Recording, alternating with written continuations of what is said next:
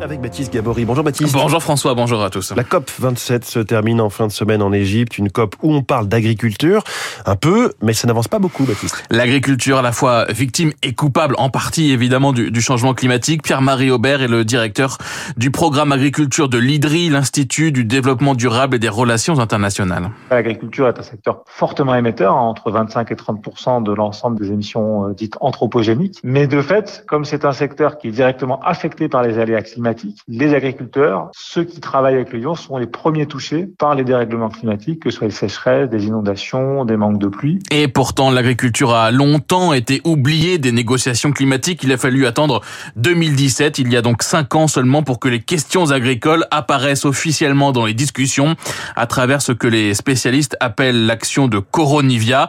Rien de très spectaculaire néanmoins ce sur quoi on s'est mis d'accord avec ce fameux programme de travail de Coronivia, c'est sur le fait qu'on allait confier à l'organe technique de la Convention sur le changement climatique le soin de réfléchir aux enjeux et aux solutions sur le changement climatique en agriculture. Vous voyez où on en est, quoi. Et quand vous regardez le bilan du programme de travail de Coronivia, c'est pas brillant. Alors pourquoi est-il si difficile d'aborder les enjeux agricoles dans les négociations climatiques? Parce qu'il y a à côté l'enjeu de sécurité alimentaire, parce que ce sont des enjeux bien souvent de souveraineté, parce qu'il n'y a pas non plus de consensus politique sur le chemin à suivre entre ceux qui prônent le développement de l'agroécologie et ceux qui souhaitent un modèle beaucoup plus euh, technologique avec beaucoup d'innovation. Et puis parce que les solutions à mettre en œuvre diffèrent selon les territoires, selon Marie Rabansky, chercheuse en sciences politiques au CIRAD, le Centre de coopération internationale en recherche agronomique pour le développement. Elle est en Égypte pour la COP. Il n'existe pas une bonne réponse pour le secteur agricole concernant euh, sa dynamique de décarbonation. On pourrait par exemple imaginer de grandes mesures en faveur de la plantation euh, de haies pour la captation du carbone dans le secteur agricole. Mais vous voyez bien que euh, les territoires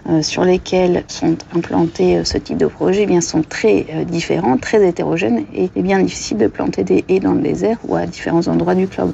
Pourtant, dans les pays du Nord, il y a bien un consensus aujourd'hui, mais pas de consensus politique, un consensus scientifique, selon Pierre-Marie Aubert, c'est celui de réduire les cheptels, réduire la place de l'élevage qui pèse aujourd'hui en moyenne pour 50% des émissions de gaz à effet de serre agricole. Donc on sait très bien que si on touche pas cette variable-là, on n'y arrivera pas. On le sait. Mais on n'arrive pas à se le raconter. Parce que ça vient remettre en cause, peut-être encore plus frontalement que dans d'autres secteurs, un, des habitudes de vie, la consommation des produits des animaux, et deux, des modèles économiques. La production animale est le pivot de l'économie du système alimentaire. Hein, c'est parfois 50% de l'emploi agricole, plus, du tiers, parfois 40% de, l'emploi agroalimentaire. Énorme en fait. Hein.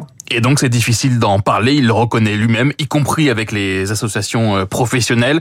Ré réduire les cheptels, diversifier les, les cultures, autre pilier de l'adaptation euh, du secteur. La COP27 devrait permettre au moins de stabiliser la place de l'agriculture dans les négociations climatiques Aujourd'hui, seuls 3% des financements climat sont destinés au secteur agricole. C'est tout le défi de nourrir 8 milliards d'êtres humains avec ces questions autour de l'agriculture et de la COP27. Merci beaucoup.